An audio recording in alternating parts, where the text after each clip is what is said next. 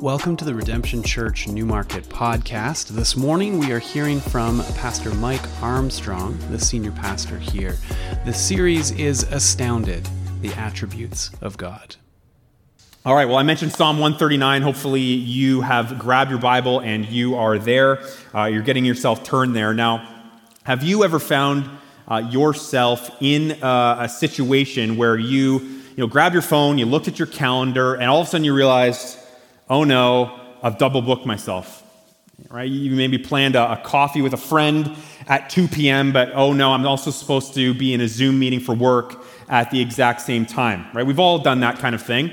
Uh, for you, perhaps it is the chaos that happens when you're at home and you know your doorbell rings. You're, you're not expecting any visitors or any guests or anything like that, but at the exact same time, the oven also goes off, and so you got that timer going, and then what was in the oven, because it's been overcooked, it is now burning, it also sets off the smoke alarm, and so you've got these three things going on. You're like, what do I do? What do I handle? What do I tackle first? Okay, if you, uh, if you have kids at all, if you have multiple kids, you've probably been in this type of situation before, where one of them cries out to you for help from the upstairs bathroom, and you're thinking, oh no, like what just happened? Well, at the exact same time, Downstairs in the basement, the two other kids are now in a fight, and you hear yelling and screaming and fists flying. And so you're thinking, how do I get upstairs and be downstairs? Everything requires me to be there. Now, again, we've all experienced these types of situations before where it becomes just painfully clear that you and I simply cannot be in two places at once. Sometimes we feel like we need to be, our, our schedule demands it, a situation or a couple of situations demand it. But the reality is, we know we can't be.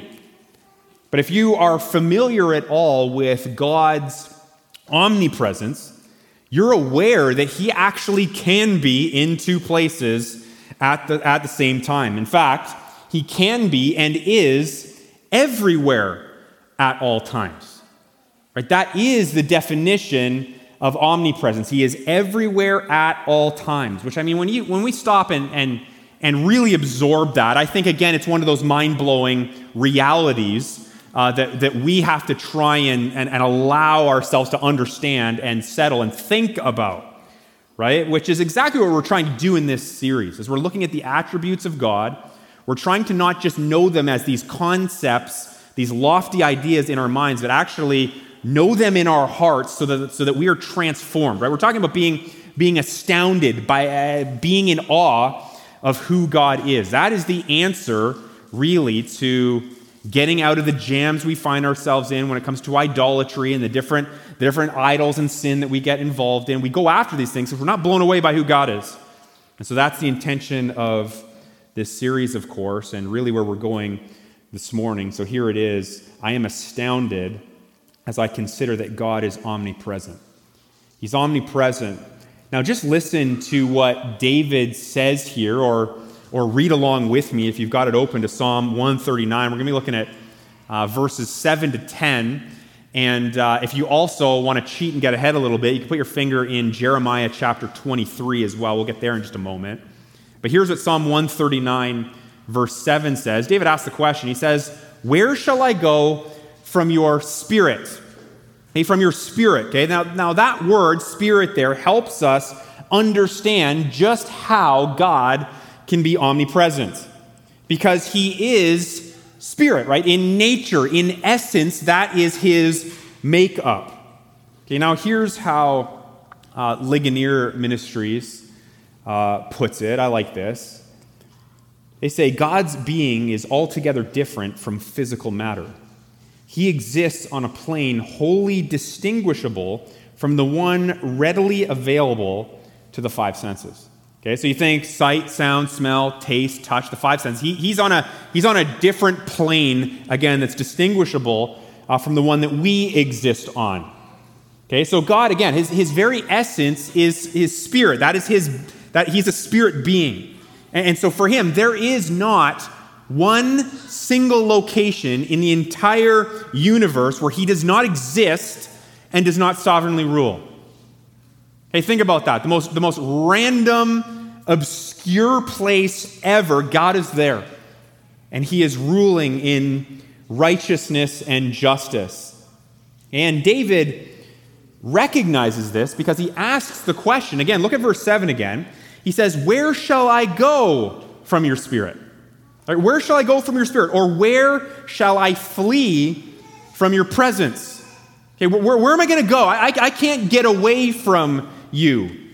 Remember, I said we'd be in Jeremiah 23? Well, you can go there now or just listen to me as I read it. Verses 23 and 24, it says, Am I a God at hand? This is what God says. Am I a God at hand? Meaning, am I, am I not at close? I'm at hand. I, you, you can reach me, right? I, I'm available to you. I'm within reach. Am I not a God at hand, declares the Lord, and not a God far away? Can a man hide himself in secret places so that I cannot see him? declares the Lord. Do I not fill heaven and earth? declares the Lord. He's telling us so much about himself.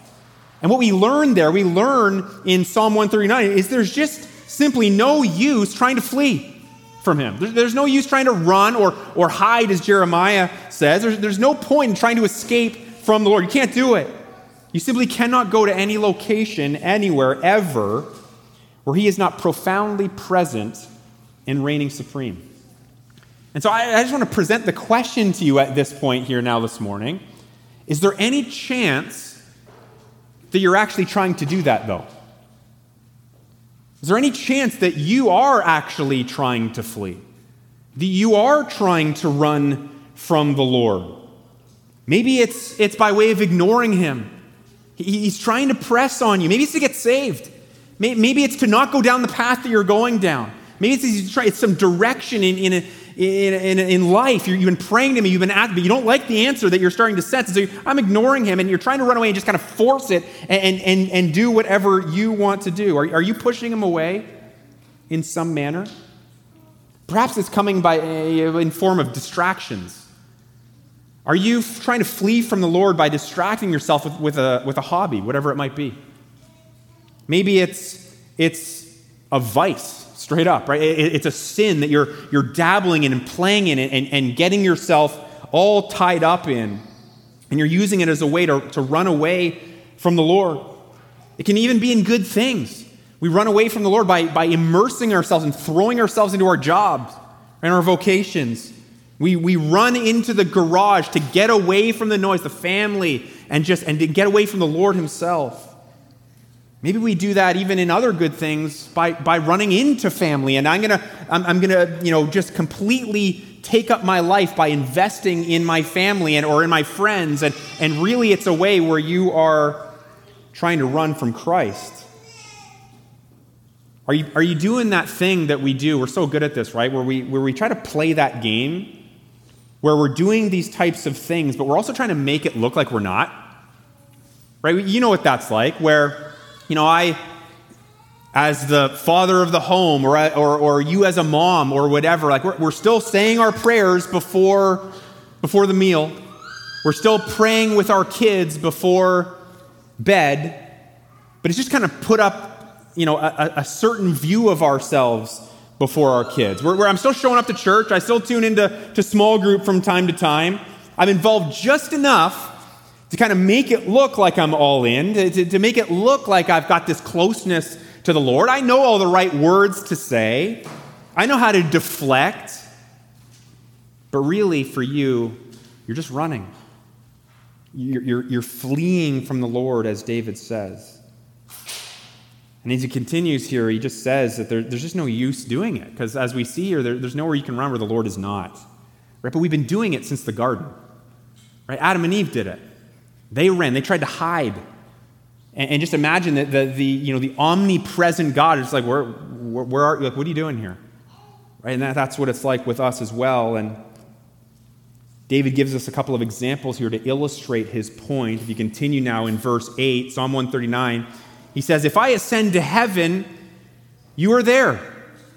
So you picture this. This is well before space travel, right? We've sent people into space. You know, we've, we've done all of that, but this is way before that. Was just a pipe dream back then. And so they're, they're staring, looking up into the heavens, and they're like, even if I were to go there, which is like a billion miles away, that's what it would have felt to them. Like, even there, you will find me. He says, If I make my bed in Sheol, Sheol is, was, was the word they used to, to understand the grave or the underworld or, or Hades. Like even if, even if you go, if I go there, if I make my bed in Sheol, you are there. How about verse 9? If I take the wings of the morning and dwell in the uttermost parts of the sea. Okay, so he's, he's, he's picturing like what's the most remote place on the planet? I've just said if I go above the planet, if I go below the planet, God's there. The most remote place in the middle of the ocean somewhere, even if I were to somehow get myself to these locations, I cannot escape you. I cannot run away. You are there. He says, verse 10 Even there, your hand shall lead me, and your right hand shall hold me. Okay, so how awesome is that, that line right there? Because it's, it's not just that God exists everywhere, which he does. It's also that He has the heart to help us. Right? We see the heart of our God in that moment. We see His, his love and His care. Okay, no matter what kind of situation that you find yourself in this week or last week, no matter how, how confusing or, or how dark or how painful your world might get, okay, God is not only right there, but He also cares for you in that moment. He says that He leads you through those confusing times, through the pain, through the questions. It says that his right hand, right, his right hand of power, as the scriptures talk about it, that his right hand holds you no matter where you go. Understand, church, that when the Lord feels like he's a million miles away, I mean, we all go through that experience, don't we? We all go through those moments where it just feels like the Lord, like I, I couldn't be further from him. I, I haven't heard from him. I haven't said, I haven't even wanted to be near him. We've all gone through that. Right? As you're crying out to him, maybe it's in your most intense hour of need. Understand that he's there. He's, not, he's there and he cares. Or when you like, want to rebel against him, and it's that temptation that, that, that creeps in on any given day to go in whatever direction that you know is not great. When you, when you want to rebel, or, or you have rebelled, you've given in, you've gone down that road or, or, or you are currently rebelling in some way, no matter what, yeah, you're, you're, you're harming the relational intimacy that, that Christ desires to have with you and share with you, but you're not actually pushing him away anywhere. Do you realize that? You're not putting any spatial distance between you and him. But, but I think sometimes that's where our minds, that's kind of how our minds understand it, because we can do that with people, can't we? You ever get mad and, and storm out of the house? I just need my space. I need to go on a walk. I need to go grab a coffee. I need to go hang out with, with anybody other than you. I don't even want to look at you. And so we give that we give that space. We can run away from people. We can run away from certain situations. Listen, we can't do that with the Lord. When you're fearful, when you're searching, when you're when you're filled with doubt, when you're just depressed, or numb from it all. God is present. He's there at all times, everywhere, no matter what. And not only that, He actually wants to engage with us. He, he wants to meet us in that place. I mean, the gospel has made that so profoundly clear to us. Right? Christ came to earth to engage with, to rescue, and redeem fallen sinners, which, which we all are. Right? He could have just said, done with you flicking that planet, starting over. He doesn't do it. He actually he comes to earth. He, he lives the perfect life that you and I never could. And then he died, died the death that we, we deserve. Right? We deserve to be punished for our sin. He took all that upon himself. That's exactly what he did. The gospel makes it so profound that, that God is not only everywhere, but he is with us. He draws near to us. Now, as we close things off here, I want to leave you with something four ways that God's omnipresence helps me right here, right now. Because I think as we've been talking about this, again, we, we don't just want to like have a dictionary definition and understanding of omnipresence in our minds, but we want like we, we want this to actually transform us, right? We want, we want to be changed. We want to be different. I want to be able to take this and apply it to my life as I walk out of these doors here today. Okay, so four ways this helps us in real life, first of all, it helps me fear him. Right? When you consider that, that God is there and you can't run away from him, and in our sinfulness and in our, in our flesh, we want to, right? We want to escape him. It's actually kind of terrifying to think that you can't escape the Lord. He, he's there, he sees, he, he watches, he knows. That, that's actually a good thing. It's a good thing to shudder at that. It's a good thing to be terrified of that because it kind of acts as a, as a governor for a believer. Right? It helps me to know, like, I, I can't escape. I'm, I'm, this isn't a private. The, the, the, Lord, the Lord is with me in, in what feels like a private moment. He sees me, and that can be the, you know, that, that can stop us from, frankly, doing a lot of dumb things. Okay, it helps me fear Him. Here's the second one. It helps me enjoy Him. It's not just about fear. It's about, it's about joy, too, right? Have you, when was the last time you just enjoyed the Lord? Sat there and just marveled at who He was or enjoyed how He's working in your life and appreciated that. Knowing that, that God and all that He is is right there is awesome, right? That He is, that He is power, right? His, his wisdom, His, you know, the joy that comes from him, the forgiveness that we need, that that is readily available. He's not at arm's length. He's, he's not far away. He's at hand, right? That is that's amazing. We should be enjoying the Lord, and He is available to you to enjoy. Here's the third one it helps me not compartmentalize my life. Knowing that God is everywhere at all times can help. Let me pick on guys a little bit. Guys are so good at compartmentalizing, right? This is my spiritual life. It's whenever I crack a Bible or walk in the doors of a church. And as soon as I leave or, or close the book, then I have my work life. And then that's done at five. And then I go have my family time for a little bit. Then I get the kids to bed, and now it's me time. And you see how we compartmentalize that? So you guys are so good at this. Right? But the reality is God is everywhere, which means He's present in everything that we're doing. And so it helps us to not compartmentalize Him, but to invite Him. He's already there, but to be willing to invite Him into all of those areas of life. It's an important thing. Four ways God's omnipresence helps me right here, right now. Fourth one, it helps me find comfort when I need it. And this is maybe the most natural or obvious way that we think about how God's omnipresence helps us. Comfort. But when we struggle, when we're hurting, when we're in pain, all the things we've already even been talking about today, we need peace, we need courage, we need healing, we need, we need forgiveness, we need joy, we need answers to our prayers. The Lord is, is right there and He wants to comfort us. He doesn't have to travel a billion miles to, to enter into your life, He's already there. Psalm 46, verse 1 says, God is our refuge and strength. You know the rest, the, the rest of it? A very present help in trouble.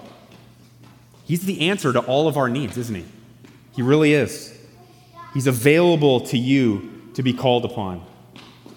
And so, listen, as we close our time together today, I'm going to invite Derek to come back up, and we're kind of shifting a little bit back into kind of standard church operations. We're going to have a, a time of uh, worship and reflection on this, and then I will uh, close us in prayer. But I want to pray uh, right now, actually, as Derek comes. Lord, we thank you for this uh, time together to unpack your word. Lord, we thank you for how you are everywhere at all times. Lord, that alone just makes you so worthy of our praise and so worthy of our awe and our respect and our adoration. Lord, I pray that that would be happening in our hearts as we consider these things, Lord. God, I pray that anybody who is trying to run away from you right now, Lord, would be rightly so struck by the fear that, that, that we can't escape you.